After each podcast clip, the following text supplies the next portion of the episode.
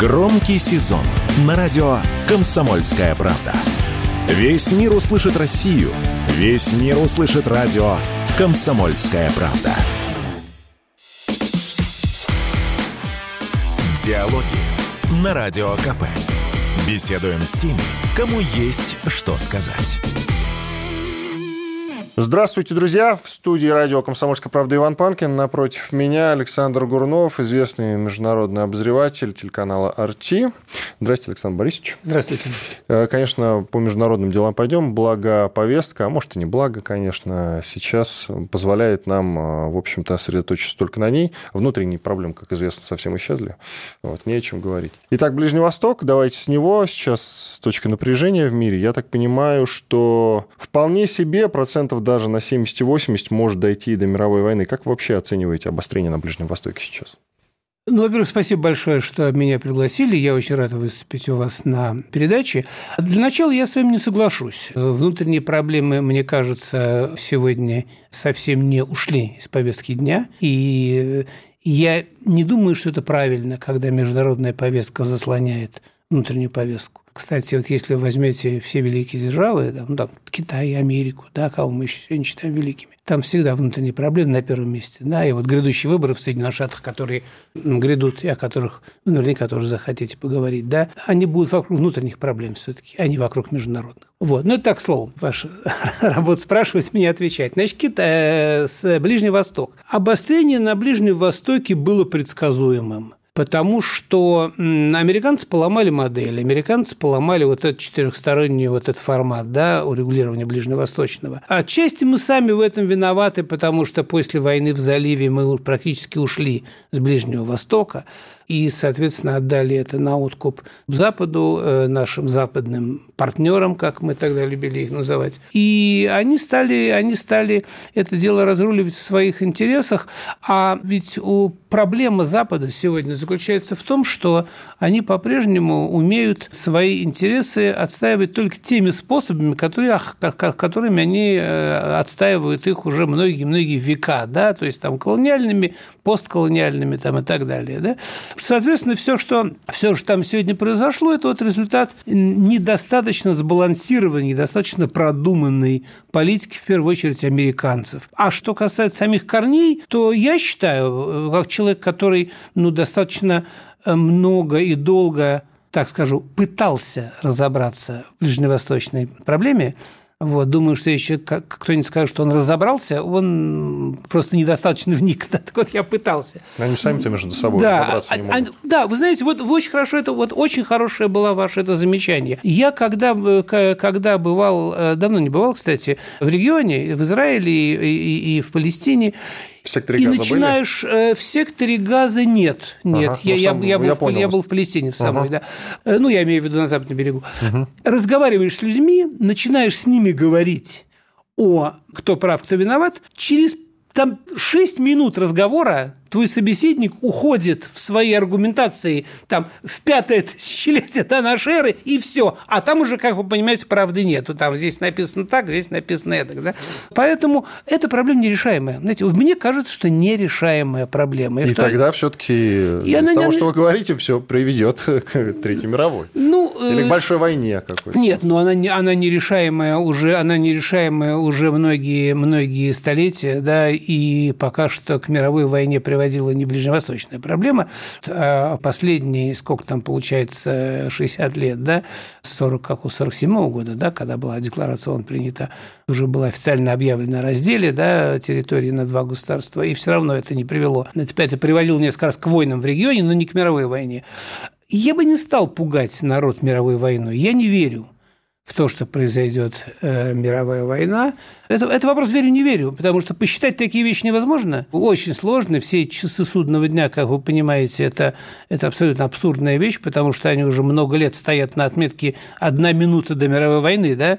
А значит, они стоят. Понимаете? Если бы они шли, то, то, то это давно бы случилось. Если верить Хаттингтону, человеку, который, на мой взгляд, написал лучшую работу по столкновению цивилизации и лучше всех вскрыл механизмы того, как происходит сегодня, как рождается конфликтность, то должно начаться все-таки с Китая, с Тайваня, а не с Ближнего Востока. Он так считает. Но вот не верю. Может быть, как человек, который, который побывал на войне и который принимал участие, я имею в виду срочно, даже не журналистскую карьеру, а срочную службу свою, да, мне не хочется верить в то, что будет мировая война. Это как-то вот, ну, как совсем плохо. А вы как срочник в какой войне принимали участие? Я участвовал в войне в Эфиопии, в числе, в составе российского группы российских так называемых военных советников. Ух ты! Да. Очень интересно. С учетом того, что у нас сейчас, можно сказать, развиваются отношения с африканским регионом, это очень интересно. Позже чуть-чуть об этом обязательно поговорим. Ваше мнение по поводу того, чья Африка, например,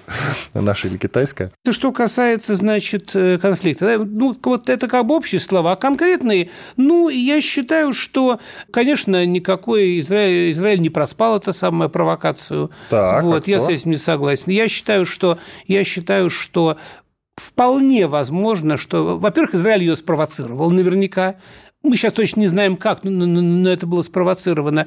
И то, что это могло быть, э, вот это вот нападение на Израиль, тем более в день судного дня, что оно могло быть э, выгодно Израилю, точно так же, как, э, ну, как аналог того, что было в Америке, когда взорвались, э, когда самолеты влетели в башню 11 близнецов. сентября. Вы знаете, я охотно верю, я не удивлюсь, что так оно и было. Американцы сколько потеряли, когда это самое 9-11 случилось? По-моему, 3 тысячи людей одномоментно, да? Там, по-моему, 5 тысяч было в зданиях, 3 тысячи погибло, да? Здесь вот, вот примерно количество по- потерь может быть аналогично. Поэтому, поэтому потери так, такого количества людей ради того, чтобы, ради того, чтобы закрутить гайки, начать войну и получить какие-то преимущества, втянуть в нее Америку, Англию, я не знаю, там еще чего-то, это, это, это, я не удивлюсь, если когда-нибудь вскроется, вскроется что, э, что это э, произошло с попустительства, так, по крайней мере, Израиля. Да?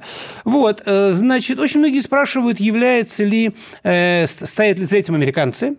Да-да-да, Э, Ну, только хотел мы- спросить. ну, нам кажется, что американцы стоят за всем, что происходит вообще в мире. Нам кажется? А, ну, знаете, они молодцы. Американцы, вот э, Борис Абрамович Березовский, помните такого персонажа, он в свое время у них научился. Он, он научил нас в свое время верить, что все, что происходит в России, и хорошее, и плохое, за всем стоит Березовский. Вот такой, знаете, злой, злой, злой гений. А Такой, во всем который- виноват Чубайс. да, который за... и виноват Чубайс, а организовал все Березовский, Да-да-да. но свалил на Чубайса, поэтому, поэтому Березовский молодец, а Чубайса все ненавидят. Вот. А, Понимаете, а, Возможно, да, возможно, да, но с другой стороны, но с другой, потому что на, на американцев, в принципе, выгодно, потому что если начнется большая война на Ближнем Востоке, а уже цены на нефть поползли вверх, как вы знаете, да, вот, э, то если вырастут цены на энергоносители, вырастут цены на все остальное, соответственно, выгодно американцам, потому что они являются крупнейшими экспортерами всего остального, да, а нефть, в случае чего у них своя есть, вот, поэтому они не так Но подвержены. Ну, они не так подвержены этим резким колебаниям цен на нефть, скажем, как Европа, а поскольку с Европой у них сейчас отношения своеобразные, вот, то это их волнует меньше.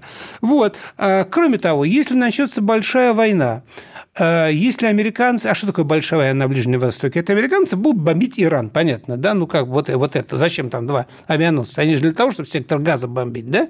Вот. Если американцы начнут бомбить Иран, то миллионы беженцев хлынут куда? На Северный Кавказ, а оттуда в Россию, вплоть до Ростова. Вот. Это тоже выгодно. Это, это тоже может быть частью американского плана. И я знаю, что э, в Лэнгли такие вот планы, э, такие сценарии, возможные сценарии развития событий рассматриваются. Да? Вот. Э, было ли это, могло, могло ли это быть неким прикрытием э, операции на Украине? Может быть, потому что мы все прекрасно знаем, что американская экономика очень сильно завязана на ВПК, это свойство американской экономики. Вот, то, есть, то есть ВПК, она как бы, ну, такой, как сейчас э, не по-русски говорят, драйвер, да, такой мотор такой всей американской экономики. Вот, поэтому война им выгодна, война заставляет о- оживать экономику, особенно в преддверии выборов, особенно когда война где-то далеко, да, то есть здесь как бы все хорошо, а где-то далеко война, но это как бы там воюют специально обученные люди, да. Вот. Э, А с Украиной все заканчивается. Ну вот Маккол не, не зря же недавно сказал, да, что если мы не ставим на Украине целью победить Россию, то какую цель мы ставим? Если никакой, зачем мы там? И это логично. Ну, зачем вы там, если нет цели, да? Цель Ослабить Россию. Ну, они понимают, что это не происходит. Пока они усилили Россию объективно. Как бы ни относиться к России, мне приходится общаться с людьми, которые очень критически относятся к нашей стране, включая наших с вами соотечественников. Но все соглашаются с тем, что пока ослабления России нету.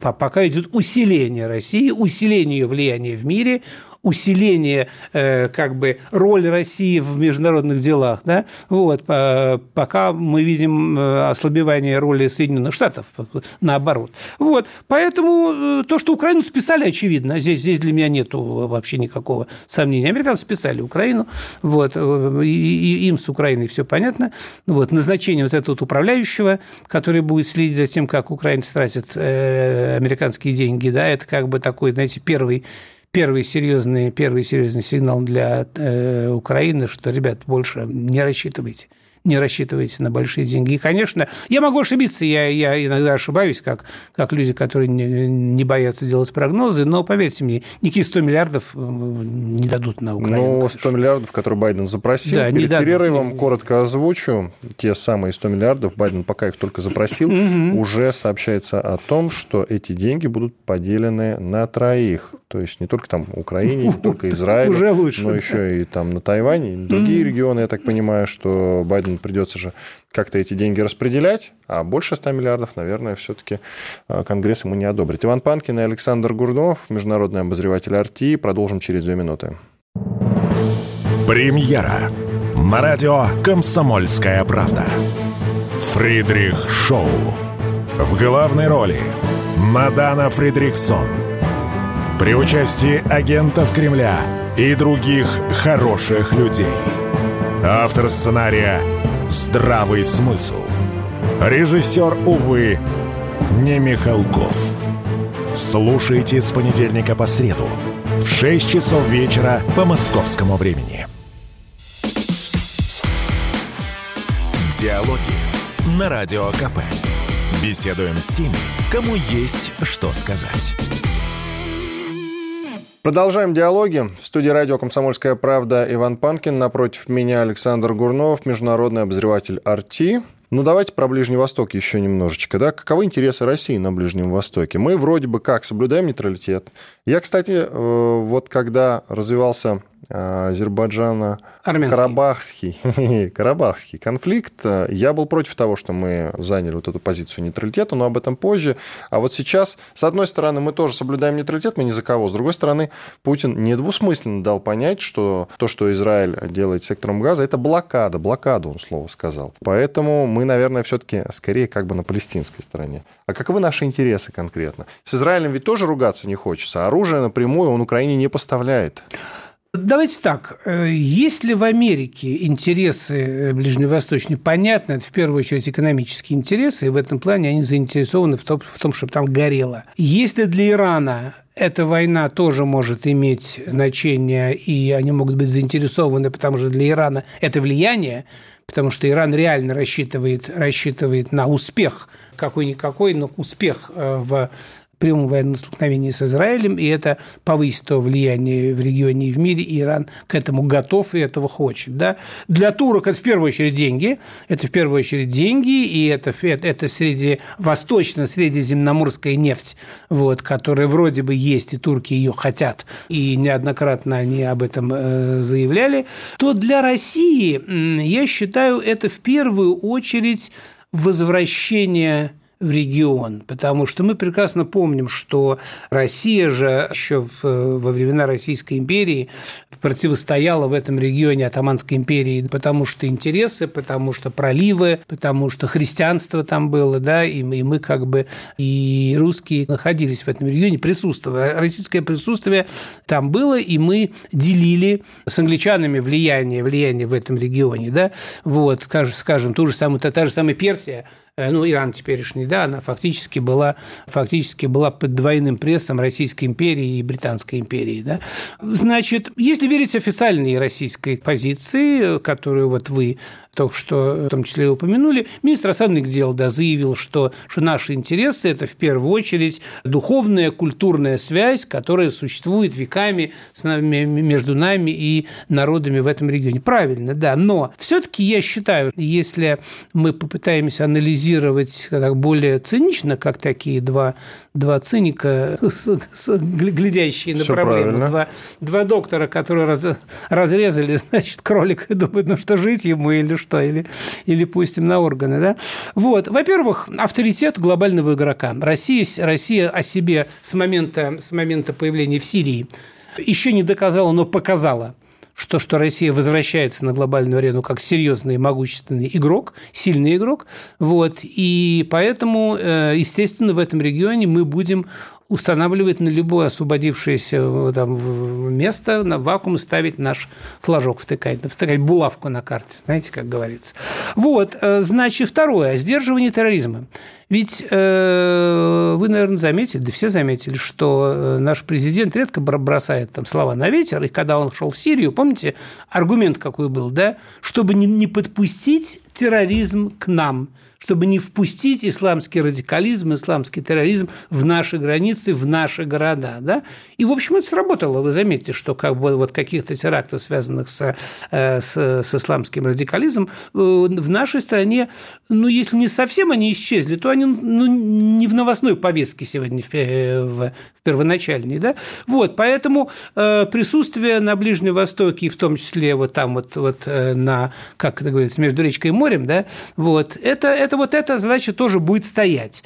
А, значит, отношения, отношения со странами этого региона э, и с Израилем, и с другими странами, и с Палестиной, хотя она до сих пор не является страной, да, де юра, я бы, я бы расставил приоритет так. Первое – военное – вот, нам нужно присутствовать там э, в военном, в военном плане. Второе – это политическое сотрудничество, военное сотрудничество, политическое сотрудничество. И только на третьем месте экономическое сотрудничество, учитывая, что все-таки, конечно, мы очень сильно сейчас взяли крен в сторону Китая в смысле, в смысле экономики. Да? Вот, э, что мы туда продаем? В первую очередь оружие.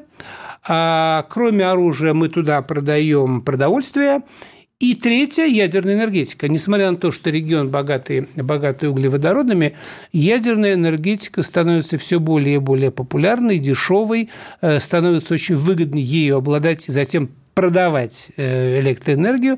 Вот. И Россия все тендеры выигрывает по, по ядерной энергетике, поэтому практически все страны, если там нет давления прямого Запада, какого-то ну, совсем неприличного с выкручиванием рук, вот, то, то когда кто-нибудь созревает до, э, до создания ядерной энергетики у себя, то он выбирает нашу страну, а для этого надо там находиться, потому что если там будут англичане, французы, американцы, ну, нас до тендера не допустят. Да? Вот, э, вот. Э, что еще? Значит, э, для нас важно принимать участие в регулировании цен на нефть.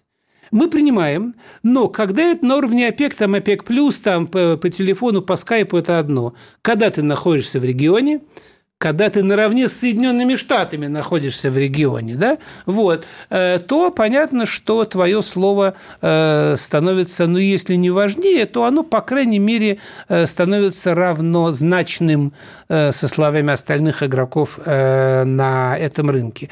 Вот. А зачем мы нужны странам Ближнего Востока? Ну, знаете, я долго думал, зачем мы им нужны. Что они могут получить от нас, чего они не получают э, от, скажем, тех же Штатов, там, от Франции и прочих? Ну, э, если отбросить вот эти вот разговоры в пользу бедных, что вот они помнят, как Советский Союз там боролся за свободу негров, там, да, за Африку и uh-huh. так далее, и так далее. Это все, я думаю, что забыли, потому что на самом деле сегодняшние, сегодняшние циничные политики об этом уже не помнят. Мы им нужны в первую очередь для диверсификации своей политики. Понимаете, для того, чтобы торговаться, нужен другой вариант – как только у них появляется альтернативный как бы партнер, вот, то они чувствуют себя как бы в силе по-другому чувствуют себя на международных встречах с теми же, с теми же бывшими колониалистами. Да? Ну вот, э, вот поэтому, э, поэтому я думаю, что я не совсем соглашусь с тем, что мы за арабов, Потому что то, что, то, что Путин сказал, что этот самый э, э газа, это самый в осаде, в изоляции, в блокаде, в блокаде да. так это, это я, Израиль сам заявил, что мы объявляем блокаду. Как они сказали? Ни один грамм воды, ни одна капля воды, ни один но грамм сейчас потихоньку топлива. уже пускают гуманитарку хотя но, бы, хоть Гуманитарку, и да, но, но блокада остается. Да. Вы можете да. гуманитарку, но мы не пустим. А там же потоком электроэнергии, вода угу. и, и это самое. Воду тоже вроде как по чуть-чуть дают. Ну сейчас. да, вот, понимаете, поэтому э, то, то, что блокада, это, это объективно, э, а многие же вообще многие годы, даже там в регионе, и сами люди, проживающие в секторе газа, называют газа большим концлагерем что Израиль превратил сектор Газа в огромный концлагерь. Вот. И э, поэтому, ну, нет, я не вижу сегодня нашей, э, нашей как бы э, российской приверженности той или иной стор- э, стороне. И в этом виноваты не мы, в этом виноваты в том числе и израильтяне, потому что, в общем, наши отношения с Израилем сегодня довольно сильно, э, сильно э, снизился их уровень. Э, по сравнению с тем, что было там 10, 15, 20 лет назад, да, вот, поэтому, поэтому если, бы они, если бы они продолжали вести такую равноудаленную политику от нас, от американцев, то им бы сегодня, им бы сегодня э, с нашей стороны тоже, э, они тоже могли бы иметь э, в нашем лице некую поддержку. Ну, вот, вот так вот, мне кажется, по поводу Ближнего Востока. А что касается глобальной, нет, опять не верю я, что, что возникнет мировая война. Не верю. Ну, дай бог, конечно. По поводу встречи Владимира Путина и Си Цзиньпиня. Вообще, Ой, да. Очень интересно, что у Владимира Путина сейчас э, большое количество контактов с разными иностранными лидерами. Понятно, что он пообщался со всеми лидерами э, ближневосточного региона, там, Персидского залива, э, по понятной ситуации.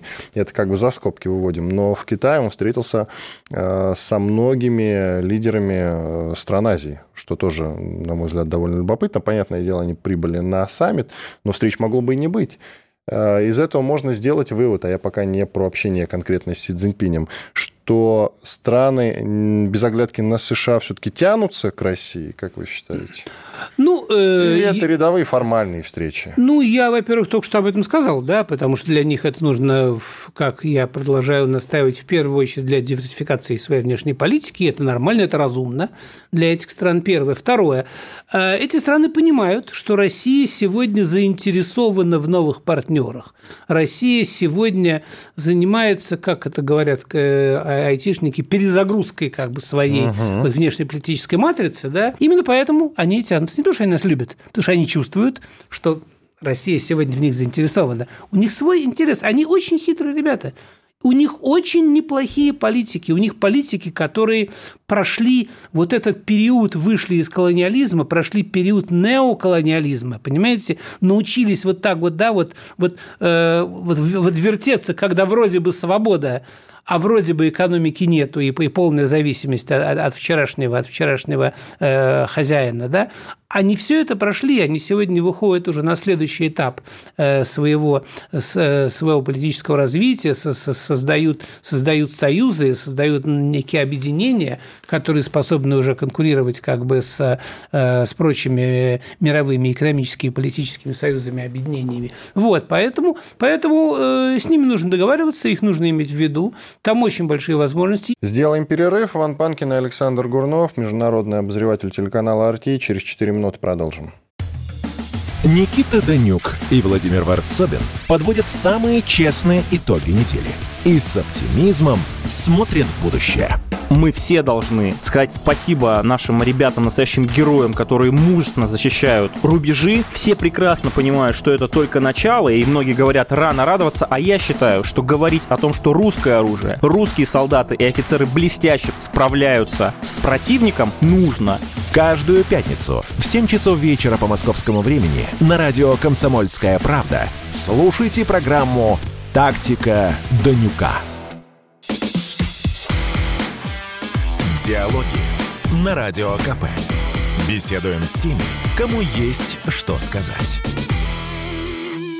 Продолжаем диалоги. Иван Панкин и Александр Гурнов, международный обозреватель телеканала «Арти». Александр Борисович, по Китаю еще чуть поговорим. Мы, в принципе, там плюс-минус это обсудили. Но тем не менее. А вот как вы оцениваете э, текущие отношения России с Китаем? Все чаще звучит мысль о том, что, по сути, это такая, знаете, э, зыбучая, плавучая оккупация России со стороны Китая идет. Ну, мы выходим на улицу, да, вызываем такси, приезжает китайский автомобиль, объективно. Все китайское вокруг нас. Если раньше хотя бы там южнокорейские марки приезжали, разные немецкие, всякие, всякие, всякие, э, российские встречались даже в экономе, если вызывать, то сейчас это Китай. Не стоит ли э, на это обратить внимание, как на опасение, я имею в виду?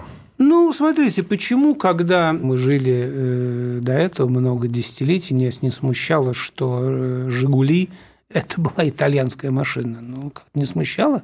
А вот сегодня, когда «Москвич» делают китайский, говорят, ну, это китайская машина. Но «Жигули» была итальянская машина, дальше что? И все же хотя бы дизайн там был наш более-менее. Нет, ничего подобного. Он, он потом стал наш. Изначально это, это был Fiat 124, Fiat 125.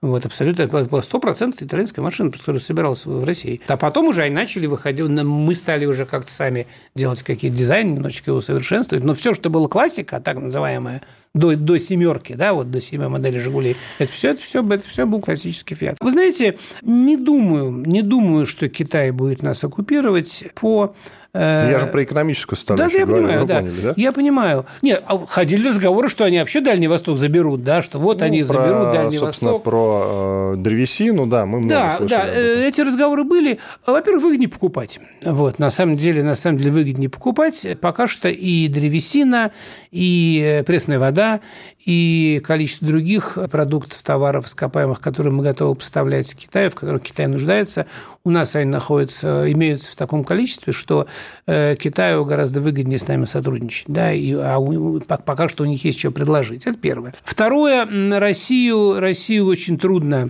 оккупировать, ну, даже вот не военно, а вот как-то экономически подминать, потому что все-таки все-таки культура, язык, религия – Э, мы абсолютно самодостаточны. Мы же, понимаете, ведь чем отличалось всегда, я просто хочу это э, еще раз повторить, чтобы наши слушатели об этом никогда не забывали, что когда мы говорим, вот мы империя, мы должны быть империей, да, но мы другая, есть разные виды империй, так же, как есть разные виды демократий. В Америке демократия, да, очень своеобразная. В России демократия, да, но тоже очень своеобразная. Очень не похожи друг на друга. Но и то, и другое демократия. Ну, можно об этом сейчас два часа говорить, и мы с вами докажем любому слушателю, что это так. Так вот, и мы империя, Англия империи. Только Англия занималась тем, что ездила далеко, там грабила, вывозила оттуда все, что можно. Вспомните Шерлок Холмса, да?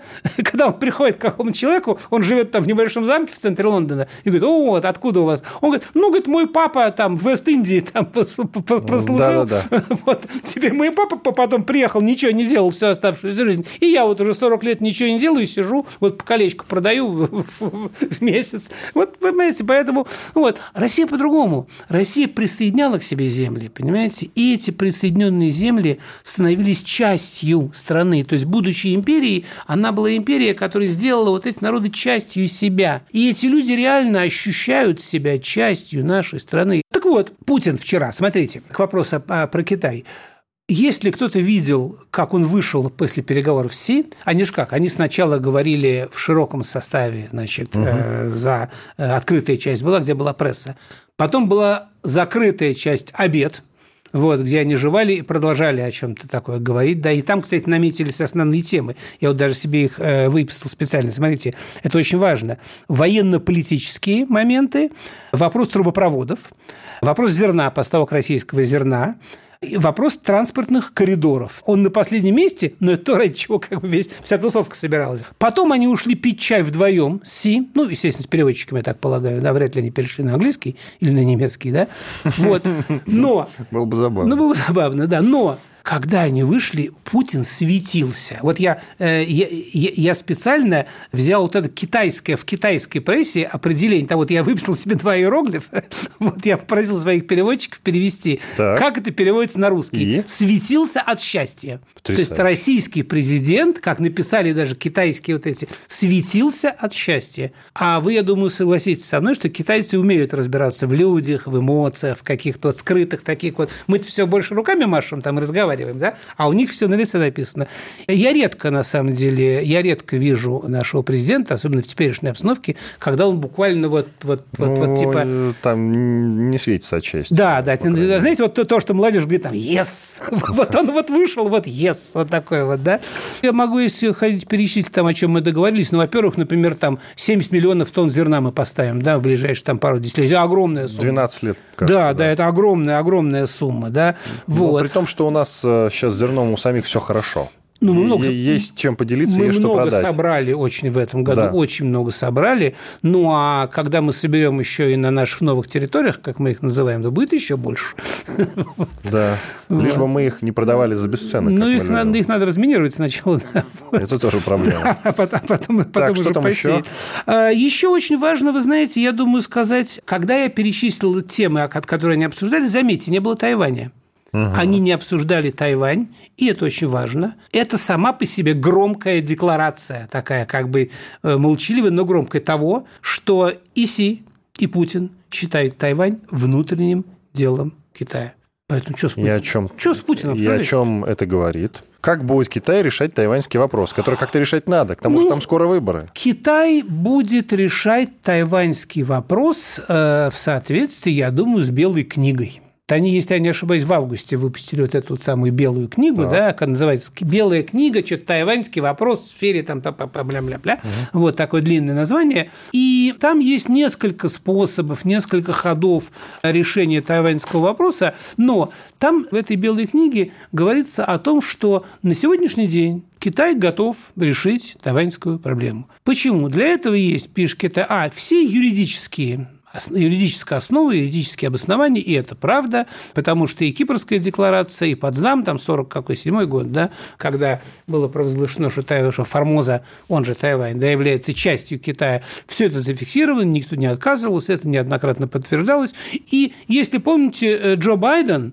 когда вот это Пелоси ехал на Тайвань, помните этот скандал? Когда- Конечно, громкая когда, история. Это был первый раз... Приземлиться, не приземлиться, да. Это был первый раз в Собьют, моей жизни, собьют. когда я у себя нашел это флайт-радар. Я лично сидел, смотрел по флайт-радару, как летит этот самый ее самолет. Да. Так вот, все, все увлеклись флайт-радаром, но никто не заметил, что Байден не успела она вылететь, сделал не очень громкое заявление, в котором сказал, что мы признаем, что Тайвань является неотъемлемой частью Китайской Народной Республики. Но, но, правда, мы будем демократия, там люди имеют право, там ля-ля, туда-сюда, они там хотят, там и так далее, и так далее. Вот, поэтому, значит, если взять ту же самую Формозу, то здесь очень легко понять э, китайцев, потому что, ну, когда там, где-то, по-моему, какой-то 2000, там, какой-то 30 если я не ошибаюсь, год до нашей эры, когда китайцы заселили этот самый Тайвань впервые, да, Потом в 17 веке китайцы выгнали оттуда голландцев. Мы же все, все, все же мы часто забываем, что Голландия была тоже крупной колониальной державой. И с тех пор, вот с 17 века, когда они выгнали оттуда голландцев, это, это их земля, их территория. Теперь смотрите, что происходит, если там лет 20-30 назад китайский ВВП страны превышал ВВП Тайваня там типа раз в 7, да, в 6-7 раз. Китай, вот такой Тайвань маленький, да. То есть можно себе представить, насколько уровень экономики Тайваня был круче, да, то сегодня китайский ВВП превышает тайваньский в 25 раз. Представляете, вот как вот за за пару десятков лет, да, то есть Там то и есть- армия на Тайване сильная. ну, армия, да. Нет, я, я просто говорю о том, что мощь Китая несоразмерно выросла по отношению к этому самому Тайваню. Если когда-то когда их экономики можно было там ну, хотя бы сравнивать, то сегодня нереально все. Сегодня Китай превратился, превратился в мощ- в мощнейшую мировую державу. Да. Кроме того, у них за последние пару десятков лет товарооборот между Китаем и Тайванем вырос чуть в 400 или в 500 раз. Ну, невероятно. То есть Тайвань уже потихонечку начинает ориентироваться на Китай. И вот эта вот э, гоминдановская эта партия, которая сейчас, как же его зовут, этого парня? Его зовут, его зовут, если я не ошибаюсь, Ма. Это вот вы упомянули выборы, да? Там будет женщина по имени Цай, вот, и мужчина по имени Ма. Вот, вот этот самый Ма, он, ну, он как-то нет, у него второе, Если- второе имя если есть. соединить. У него второе имя есть, но я, извините, не, не, не- не силен в запоминании китайских имен. Ничего страшного. Так. Вот, значит, вот этот самый Ма, он считается представителем партии, который наследник Гаминдана, да, вот, они реально выступают за, э, за воссоединение с Китаем. Они вот декларации типа того, что мы один народ, мы одна страна, у нас, у нас э, одна судьба, постоянно от него звучат, и мы все помним, что это самый Цай тут недавно махнул в США. Ну, формально она поехала в Латинскую Америку, потом как бы заехала э, в Соединенные Штаты, ей там орден какой-то вручили, там, как обычно, за продвижение демократии и так далее, и так далее. Этот самый, значит, Ма поехал в Китай. В Пекине он встречался с Си Цзиньпином и так далее, и так далее. Вот, вот, эти, вот, вот эти два товарища. Вот эта самая женщина, ее партия называется, по-моему, ДПП, которая Ма, которая, которая проамериканская, она проиграла очень сильно местные выборы в прошлом году, очень сильно. У них были выборы по всей стране, и вот это самое, вот этот самый последователи этого самого Ма, дяденьки, они, они везде, везде очень-очень сильно укрепили свои позиции, а вот эта вот ЦАЙ, партия этой ДПП, она, она свои позиции утратила. Поэтому вроде бы, вроде бы появляется, что очень важно, я к чему подбираюсь, сказали, как Китай будет решать, да, появляется сила в Китае, значит, которая готова садиться за стол и говорить серьезно об этапах спокойного объединения с Китаем. Но у этого самого Гаминдана у самого большие проблемы. У этой партии внутри очень большие проблемы. Давайте паузу сделаем. Иван Панкин и Александр Гурнов, международный обозреватель телеканала «Арти». Продолжим через две минуты. Он срывал большой куш. Борис Бритва или Борис Хрен попадешь. Жесткий, как удар молотом. Живой советский герб. Говорят, эту сволочь вообще невозможно убить. Он с песней уничтожал кольцо всевластия. Шаланды полные фекалей В Одессу голый приводил И угонял бумер. Мы же люди искусства. У нас все должно быть красиво, лицо и все такое. Пушкин. Кстати, сам бухал и в сельской бане с барышнями безобразничал. А теперь он пришел на радио «Комсомольская правда». Каждый понедельник в 7 часов вечера Дмитрий Гоблин-Пучков с толком, расстановкой и старым добрым сарказмом обрисовывает слушателям обстановку в стране и мире. Каждый понедельник в 19 часов по московскому времени. Подключайтесь. Гоблин плохого не посоветует. Диалоги на Радио КП. Беседуем с теми, кому есть что сказать.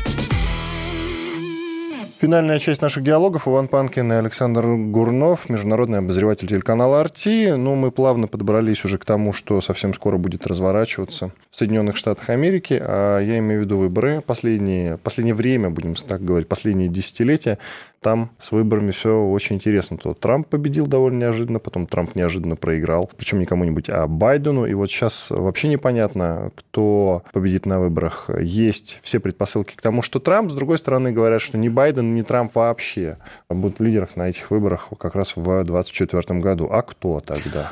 Значит, ну, э, в Америке, в общем, мне кажется, и не только мне, вернее будет сказать, честнее будет сказать, я согласен с мнениями э, многих пессимистов, которые говорят, что дело идет к гражданской войне. Ничего себе. И не факт, что она произойдет, не факт, что она произойдет при нашей жизни, но то, что сегодня происходит в Америке, это, это очень похоже на предпосылки вот, э, к реальному внутреннему противостоянию, включая военные. Именно поэтому они так испугались вот этого вот э, вторжения трамповцев на Капитолий, помните, да? Uh-huh. Когда, когда, когда люди пришли, побузили, а, а, а, а там, понимаете, их объявили в терроризме и так далее. Они пришли, что? Они пришли сказать, алло, ребят, ну давайте по-честному. А сейчас вот в Капитолии тоже, можно да, сказать, да, вторглись да, да, да, да, да. сторонники Палестины. Да. И что-то я такой шумихи не вижу, кстати говоря. Потому что там вторглись кто? Беспра... Самые бесправные американцы. Как это кто? Это белые гетеросексуальные там, и так далее. А здесь, а здесь как бы люди, у которых прав-то больше. В Америке все равны, но некоторые более равны, чем другие. И это свойство американской демократии специфическое, которое мы сами уже упоминали. Смотрите, я приведу только некоторые факты а я вот готовился к вашей программе, я знал, что будем, естественно, говорить об Америке, я посмотрел. Значит, опросы. Объективная вещь. Опросы, которые проводятся в Америке. Больше половины американцев сегодня считают реальнее гражданскую войну и внутренне, и не только морально, но и технически к ней готовятся. На 46% это много вырос спрос на оружие в Соединенных Штатах Америки. 70% американцев сегодня считают, что демократия американская служит только интересам богатых. И вот это вот, что нужно делать деньги любой ценой, мы же с вами читали все эти книжки, смотрели все эти голливудские фильмы, что нужно вот секрет успеха, пробиться. Они понимают, что получается не у всех – а демократия именно для тех, у кого получилось, понимаете? А если у тебя не получилось, то, ну, значит, эта демократия... Вообще, эта страна не для тебя. Тем более, что помимо тех, у кого не получилось, появляется еще огромное количество людей приезжих, которые, которые почему-то на фоне тех, у кого не получилось, пользуются очень большими преимуществами, привилегиями. Да? Конфликты, раздирающие Америку. Первое, значит, как я уже сказал, конфликт между бедными и богатыми, и это правда. Это вот, вот разрыв увеличивается. Да? Э, это прям по-марксистски. Кстати, я вчера буквально разговаривал с женщиной, которая приехала из Америки, и она говорит, что в Америке все менее популярен капитализм и все более популярен марксизм. Вот реально – Люди покупают... Но марксизм, то есть социализм? Ну, марксизм. Или... Она сказала слово марксизм. А. То есть люди покупают книжки, люди читают там Троцкого, там, да, люди читают Бухарина, люди читают Маркса. Ну, хотя Маркса я не знаю, как они могут читать, тяжело. Вот, я не знаю, вы прочли «Капитал» в свое время? Я, я первый том домучил, ну и все, да? да. Вот, это нас заставляли в институте, но это было тяжело. Маркс тяжело читать. Вот, Ленин, Ленина легче, поэтому Ленин такой был популярный, потому что он сумел изложить, изложить Маркса доступным, э, языком доступным для пролетариата пролетариат, а мы же с вами пролетарии, правильно? Конечно. Вот. вот, поэтому, значит, конфликт между бедными и богатыми, конфликт с эмигрантами, огромный конфликт. Вот эта женщина, с которой я вчера беседовал, она живет в Майами. Это, она говорит, невероятно. То есть она просто цензу, она русская женщина, она, естественно, как все американцы, русский мат не забыла. Угу. Просто она вот иначе, как вот на этом, на, на этом, значит, диалекте русского языка про иммигрантов не разговаривает. То есть работать не хотят, Беспредел. ведут себя нагло. Вот, Саша, я говорит, тебе приведу один пример, я сейчас вам его приведу, вы поймете. Я люблю такие моменты, которые характеризуют. У нас никто не бибикает в Майами. Вот вы когда приедете, вы удивитесь, что никто не бибикает. Знаете почему? Потому что пару лет назад было несколько случаев, когда человек бибикнул, перед тобой стоит машина, да? Ну, загорелся зеленый, он не едет, и он бибикнул, да? Да. А он там в телефоне завис. Вышел оттуда человек, явно не коренной американец, подошел угу. к, бибикнувшему, застрелил его через боковое стекло, сел и уехал. И таких случаев было там два или три мы перестали бибикать. Э, вот, вот хороший штрих, да, вот, вот мы не бибикаем, там не чирикаем, можно сказать, тогда это примерно, примерно то же самое. Ужас. Вот, так, вот, вот это серьезно, понимаете? Когда люди, когда люди в газетах пишут ай-яй-яй, это одно. А когда, когда целый штат перестал бибикать, это другое. Дальше. Конфликт с иммигрантами. Конфликт с черными. Black Lives Matter никуда не делась. Этот конфликт остается.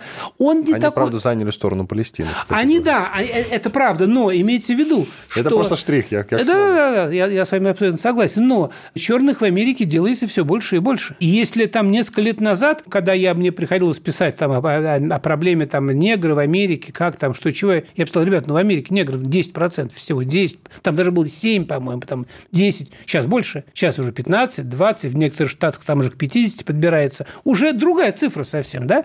Поэтому это, это я говорю предпосылка к, той, к тому самому гражданскому противостоянию. Дальше. Конфликт республиканцев и демократов. Слушайте, вот опять же, смешная американская демократия. Начиналась с того, что на выборы приходит много разных людей, и каждый из них говорит, как нам, ребята, в нашем городе обустроить нашу жизнь. Один говорит, давайте железную дорогу построим. Другой говорит, ну и нафиг, давайте построим аэропорт. Третий говорит, да нет, давайте прорвем канал, сюда придет вода, мы засеем все поля, сами все к нам придут. Теперь Такого нету. На выборах, во-первых, осталось всего два человека, ну, две партии, республиканцы демократы.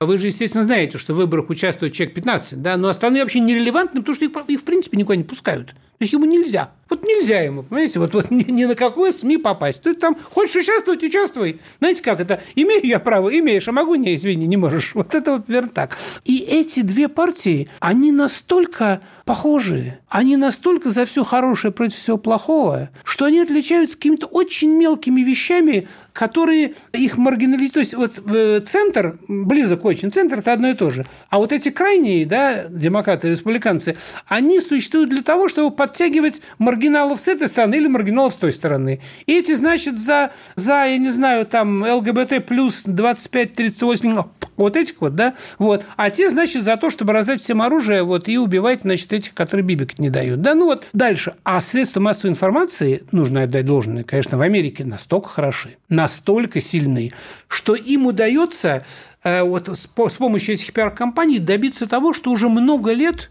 страна голосует 50 на 50. Вы же видите, что происходит, да? Каждый год чуть ли не вручную пересчитывают эти бюллетени, и судьба президентства решается там, не знаю, там несколькими сотнями голосов в одном из штатов, да? Это что означает? Что она разделена что большинство никого не выбирает, понимаете? Нет того, что Америка выбрала Байдена или Америка выбрала Трампа. Вот с чего свой вопрос. Никого Америка не выбрала. Америка сказала, половина хотят этого, половина хотят того. Вот. Ну, а, а, решили, а решили так, как решили, как говорил один мой знакомый израильский политтехнолог, неважно, чтобы выборы были честными, главное, чтобы они были частыми. Важно, как считал политтехнолог. Важно, как считать.